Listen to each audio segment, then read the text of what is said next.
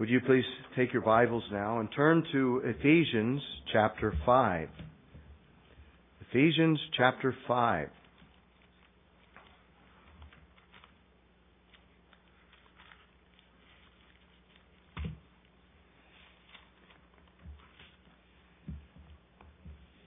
Here in chapter 5 we have the beginning of Paul's very practical portion of his, of his epistle. And he's speaking here of the relative duties of the various relationships we have. Uh, he begins uh, in, we're going to be looking at verses uh, 20 through 22 and following, but there he, he begins in the home with the relationship and responsibilities of husbands and wives. Uh, and he begins here um, with the wives in, in verse 22, but we're going to be looking primarily at verses 25 through 27. Uh, I'd like to read those verses for you. Husbands, he says, love your wives just as Christ also loved the church and gave himself for her, that he might sanctify and cleanse her with the washing of water by the word, that he might present to himself a glorious church, not having spot or wrinkle or any such thing, but that she should be holy and without blemish. And let's just read uh, uh, a couple more of the verses. It brings it all into the context. And so he concludes by saying, So husbands ought to love their own wives as their own bodies. He who loves his wife loves himself. For no one ever hated his own flesh, but nourishes and cherishes it, just as the Lord does the church. Now, we didn't read the verses, but in, in chapter uh, 5, verse 22, he actually begins with the wives. And if we read what he exhorts them to do, we can see that it can be uh, sometimes a very hard pill to swallow. He says, "Wives, submit your submit to your own husbands as to the Lord. For the husband is head of the wife, as also Christ is head of the church." And he is the Savior of the body. Therefore, just as the church is subject to Christ, so let the wives be to their own husbands in everything. And I, as I said, that's a that's a pretty hard pill to swallow. You might not think so, men, but uh, how would you like to have to submit to somebody like you all the time? that's not an easy thing. Uh, whenever I go through premarital counseling, or sometimes in marriage counseling, I I acknowledge the difficulty of this for women. Uh, it can be hard for them to embrace this command. And I might say something like this. I, I know that you think that this is a difficult command to follow, but I want to assure you that when you get to the duties and responsibilities of the husband, it gets much harder. For he tells them to love their own wives even as Christ loved the church and gave himself up for her. Someone said, taken seriously, the naked form of these words, love your wives as Christ loved the church and gave himself up for her, is staggering. And honest, and honestly received, the punch it delivers flattens many Christian men because they fall so short. And sometimes men will complain their wives aren't submitting, or when they're even uh, at home and they're seeing they're not submitting like they ought, uh, they might become incensed. But then they have to look at the command given to them and realize they don't measure up all the way either. Uh, but it's a difficult thing. But here, Paul lifts up Christ and his love for the church as the supreme example for husbands to follow. Now, it is a, an example for husbands to follow, but if you look up in chapter 5, verse 2, he tells us all, husbands, wives, children, all of us, to walk in love as Christ also has loved us and given himself for us, an offering and sacrifice to God for a sweet smelling aroma. So we're all to exhibit this kind of sacrificial love. But I want us to consider this example of Christ's love to the church as we prepare our hearts to take the Lord's Supper tonight and I want to begin by looking at how he loved the church. And we need to ask the question, well, who is it he says, who loved the church. Well, you know he's speaking of Jesus Christ, the Lord Jesus Christ. And there's no love to be compared with his love when we consider the source of his love. It's the Lord Jesus Christ. Jesus asked his disciples this question, Who do men say that I am? And then he asked them, of course, Who do you say that I am? And they said, We believe that you are the Christ, the Son of God. Well, that probing question of the Lord is as important today as it was when it was asked 2,000 years ago. And John in his gospel makes it abundantly clear from beginning to end that this Jesus is none other than the Son of God himself. Very God of very God. He begins his book, uh, in the beginning was the Word, and the Word was with God, and the Word was God. You consider who Christ was. He wasn't just a man, he was the God man. Uh, being God, he is supreme over all. Isaiah 40 says, Behold, the nations are a drop in the bucket and are counted as small dust on the scales. You think of the greatness and glory of God, and it says that He loved the church. We look at us, and we're part of that church, that universal church. We're part of the church of Jesus Christ. You look around and say, the God of heaven, who created the heavens and the earth, loves us. What a magnificent thing that is. In Psalm 8, the psalmist says, When I consider your heavens, the work of your fingers, and the moon and stars which you have ordained, what is man that you are mindful of him? And the Son of Man that you visit him? And yet, here it says he loved the church. He loves the church. He's not ashamed, the writer to Hebrews says, to call us brethren. This motley crew, we might say, look at us and yet He loves us. He is the one whom Hebrews says is the brightness of His glory and the express image of His person. That is the Godhood. And He upholds all things by the word of His power. And when He had Himself had purged our sins, He sat down at the right hand of the Majesty on high. Now we have a difficult time conceiving of this, that the God of heaven loves us, but can you think ahead to that day of the Lord when Jesus Christ will be revealed from heaven in all of His glory with the holy angels? And He's coming back for His church. He's coming back for us because He loves the church. Paul said to the Colossians that He is the image of the invisible God, the firstborn over all creation. For by Him all things were created that are in heaven and earth, visible and invisible, whether thrones or dominions or principalities or powers, all things were created through him and for him. He is the one who loved us. He loved us. In him, he says to the Colossians in 2 verse 9, in him dwells all of the fullness of the Godhead bodily. What a great God this is. And yet, he loved us. Isaiah 57:15. Thus says the high and lofty one who inhabits eternity, whose name is holy. I dwell in a high and holy place. And yet he is the one who loves us. He is the eternal Son of the living God, very God of very God. And it says he loved us. But then we also can consider when did he love us?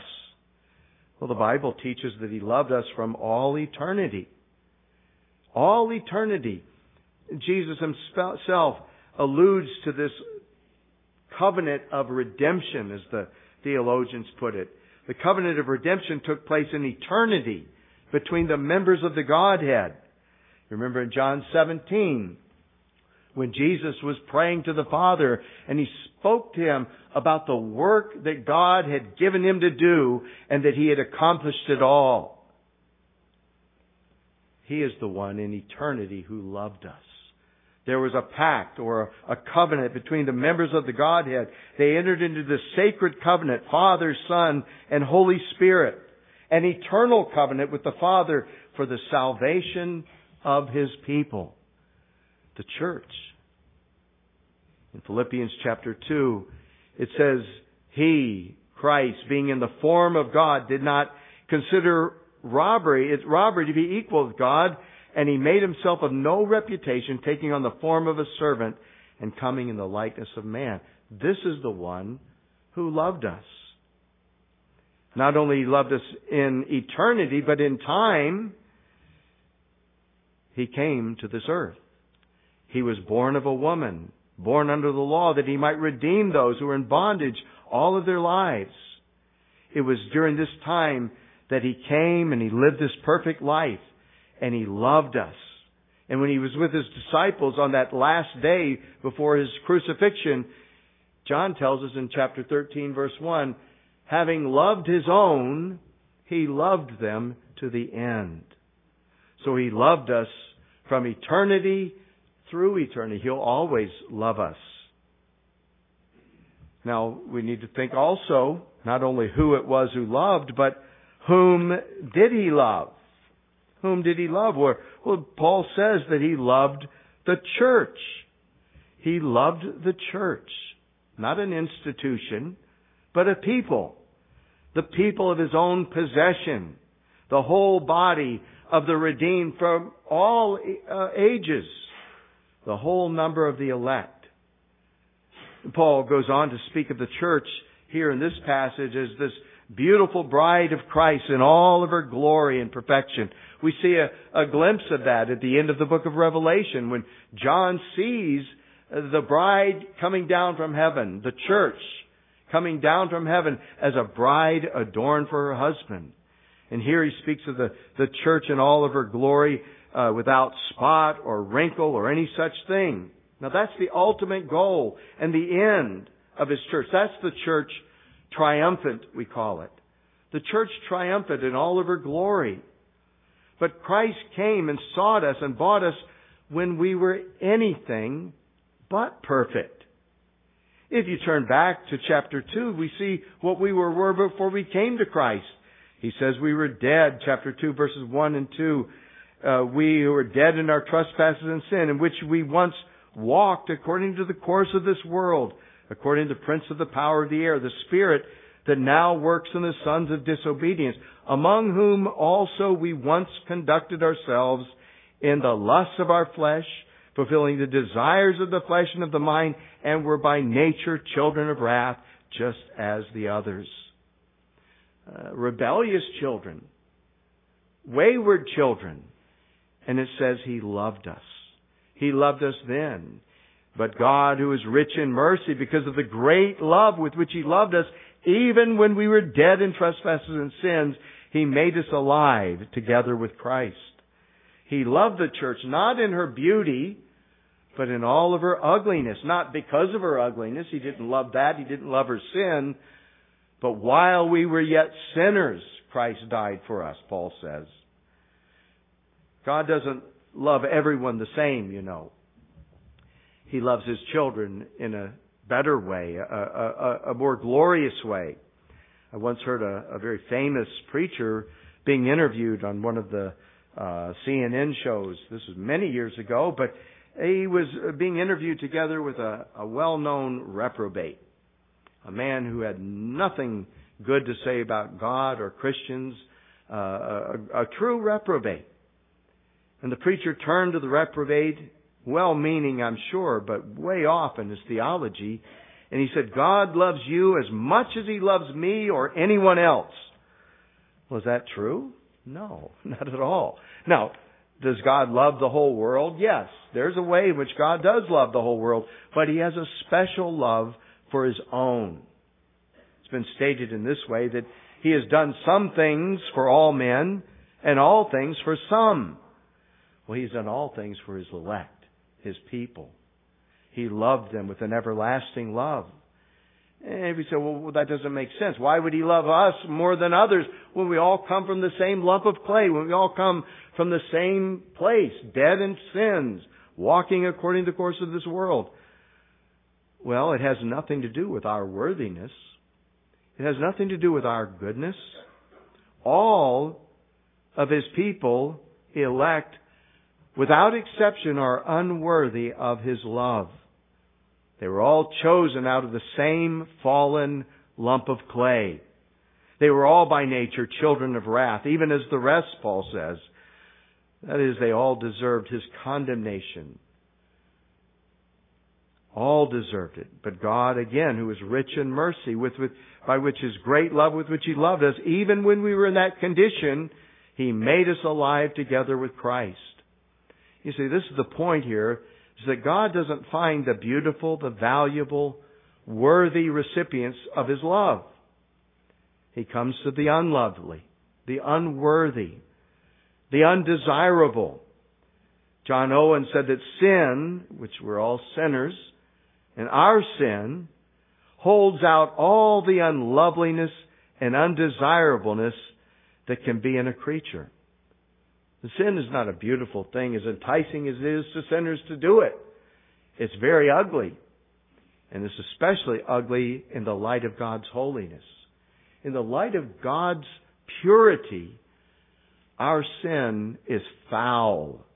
Our sin is filthy. And yet, He loves us. In Titus chapter 3, Paul there, in, in, in much the same way as he does in Ephesians 2, he speaks of our past and, and how we were before He saved us from our sins.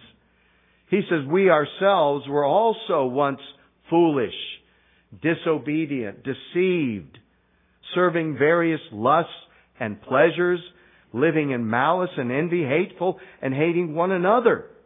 That's how ugly we were.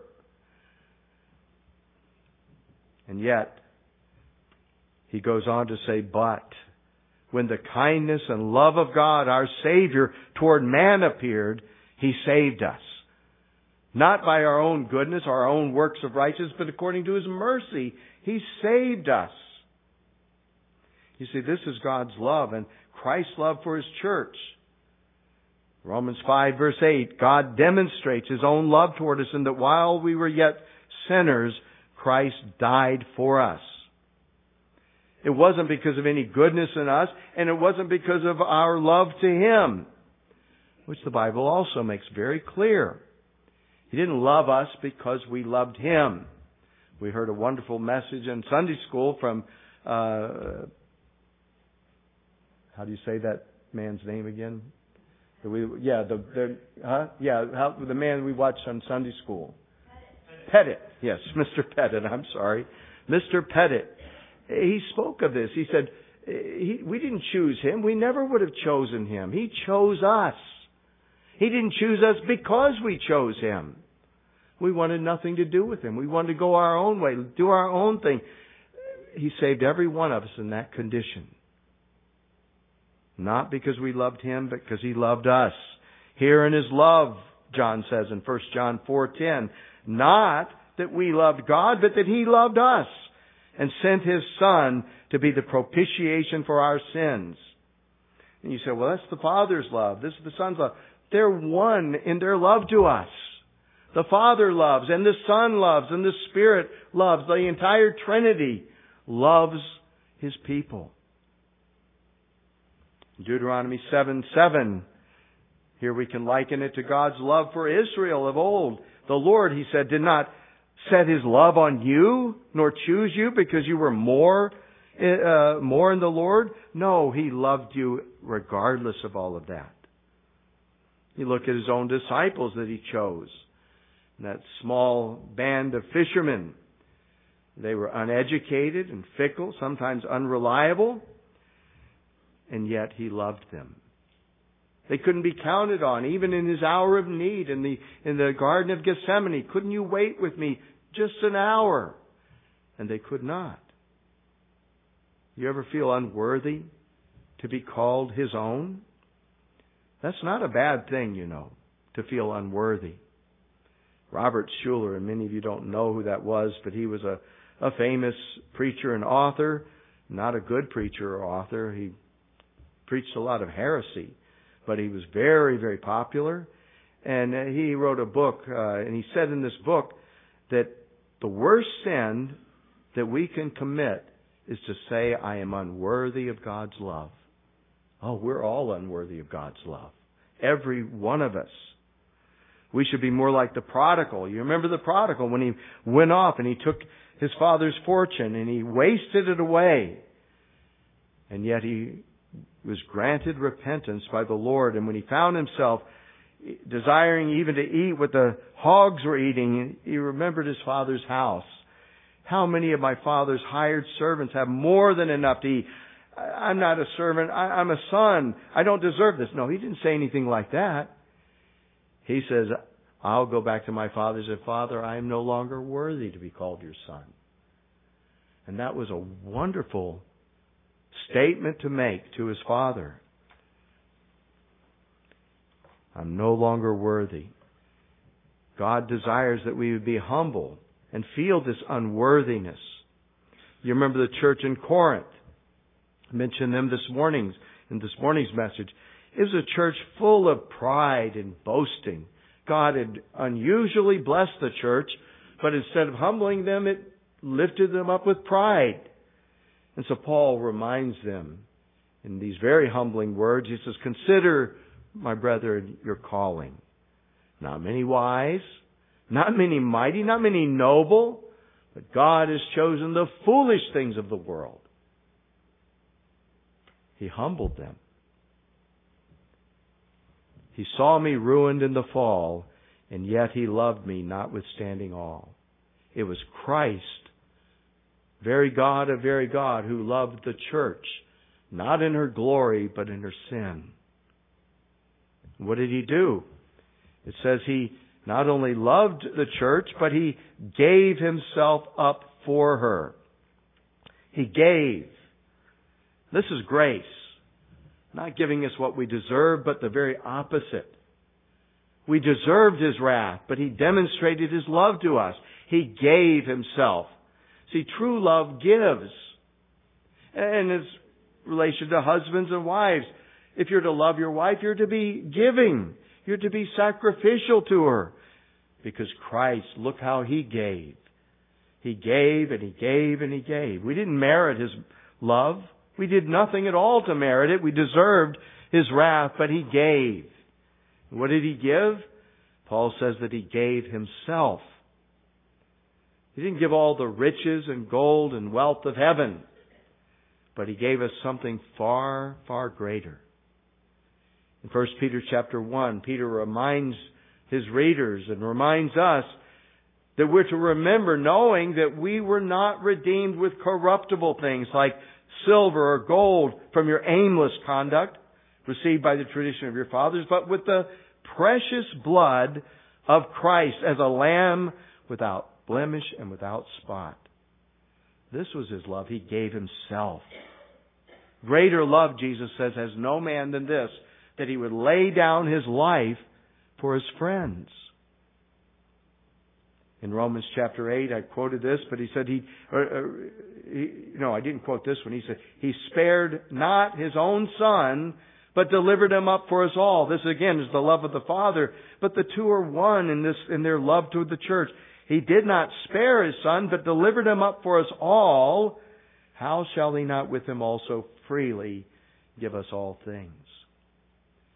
His love was sacrificial. He gave himself. There is a green hill far away without a city wall where the dear Lord was crucified who died to save us all. We know not. We cannot tell what pains he had to bear, but we believe it was for us. He hung and suffered there. He gave the ultimate price for us. There wasn't a higher price that he could give. So he so loved, he gave. For God so loved the world that he gave his only begotten Son. Well, how did he give? Well, as I've said, it was a sacrificial love. It was for her. Back to chapter 5. He says, The Lord loved the church and gave himself for her. It was on her behalf he died. He wasn't dying just because of the taunts and malice of his enemies. He did it for the church.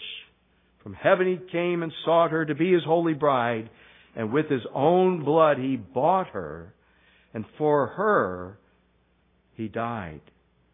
It was a sacrificial love. But it was also what we would call a sanctifying love. He goes on to say, He gave Himself for her that He might sanctify and cleanse her by the washing of water by the Word.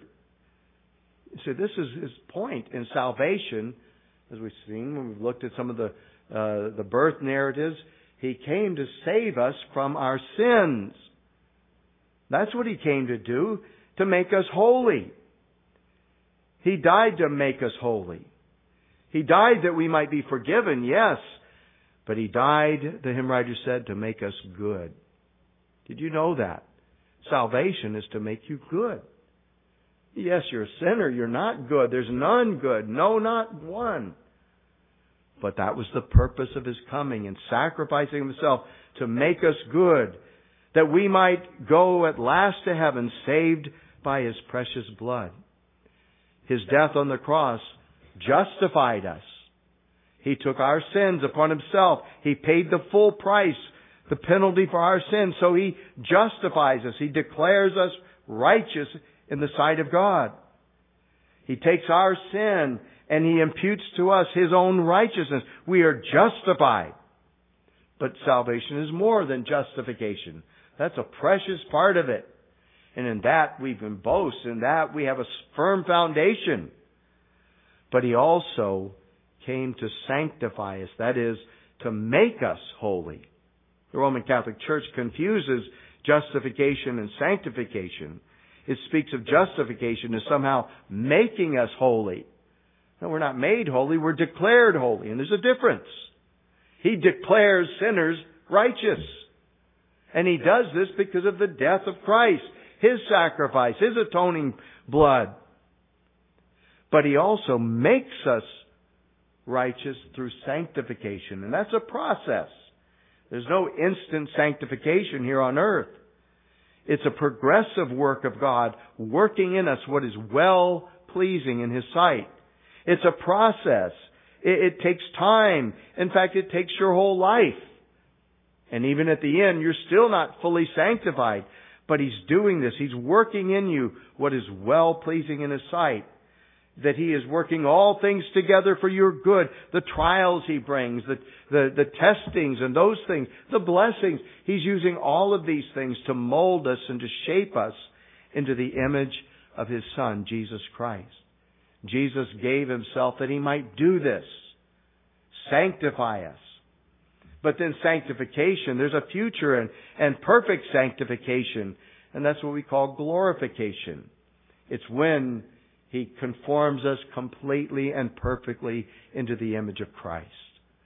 John says it does not yet appear what we shall be, but we know that when He appears, that is, in His second coming, when He appears, we will be like Him.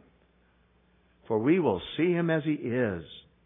There's this future and perfect sanctification. That's what He came to do. He gave Himself for the church. He died for her that He might sanctify and cleanse her with the washing of water by the word. Then he says he might present her, that is the church, to himself, a glorious church, not having spot or wrinkle or any such thing, but that she should be holy and without blemish. This is an amazing love of Christ to the church. And this is what he holds up for husbands to do and act towards their wives. Husbands, love your wives as Christ loved the church. He went to the farthest extent in sacrificing for her. He died for her. He rose again on her behalf. And he works in her continually the process of sanctification. Are you any way like that to your wives? No, you have to hang your head to say no. But that's the goal. That's what Christ is even working in you to be sanctified to that extent that you will have the same kind of love for her that he has for the church. We love him because he first loved us. Here's the love of God and the love of Christ. Not that we loved him, but that he loved us. J.C. Ryle also noted here about how he continues to love us, even after saving us, after bringing us out of sin and darkness and the world. translating us into His kingdom, we still in this life have so much infirmity. J.C. Ryle said that He should bear with all of our countless infirmities from grace to glory. That's from saving us to taking us to heaven. That He should never be tired of their endless inconsistencies and petty provocations. That he should go on forgiving and forgetting incessantly. Never be provoked to cast them off and give them up. All this is marvelous indeed. And that's how husbands are to be towards their wives. Oh, is your wife perfect? No, but neither are you. Christ was perfect and we're not. But we even have more grounds to be more patient with them we should go on as he does, forgiving and forgetting incessantly. Husbands, love your wives, and not only to our wives, but to one another. Never to be provoked to cast them off or to give them up. All this, he says, is marvelous indeed. And yet that's the example he holds before us as husbands, but also as Christians towards one another. J.C. or uh, John Flavel, a Puritan, said, we pour out so much cold water of unkindness and provocation, provocation as is enough to cool and quench any love in the world except His. Doesn't change His love toward us. What a merciful God. What a merciful Savior He is.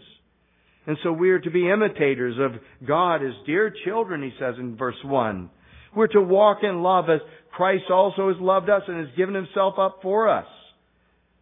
Romans 15:7 he says, "Receive one another just as Christ also received you to the glory of God." Colossians 3 verse 12, "Therefore, as the elect of God, holy and beloved." That's who you are, you know. You're an elect of God. You've been chosen, holy and beloved of God. What are you to do? He says, put on tender mercies kindness, humility, meekness, long suffering, bearing with one another and forgiving one another. And if anyone has a complaint against another, even as Christ forgave you, so you also must do. Just as He's done for you, you're to do to one another. That's the admonition here. We have set before us the most glorious example of love. True love, not just some flimsy sentimental love, that can't hold water, but we have true solid love. He said we are to love in that way. Towards those in your home, to those in the church, even to those in the world. We're to show this kind of love, the same love that He has shown to us. As we come to the Lord's table, we're reminded how far He took this. He gave Himself. This, He said, is my body, which is what? Broken for you. This is my blood, which is shed for many for the forgiveness of sins. Here he says, remember me. But it's not something just to remember and, and mull over in your mind. Oh, isn't it wonderful? It makes me feel so good. It ought to be a great comfort to you, but it's an impetus for you to love one another for you to love your wives' husbands, or your wives to love your husbands, or your children, or your friends, or your neighbors, your brothers and sisters in Christ. We are to love one another, Jesus said, even as I have loved you. May God help us as we come to the table tonight to, to remember what He's done, but to see what implications it has for us. We ought to love one another. Would you pray with me?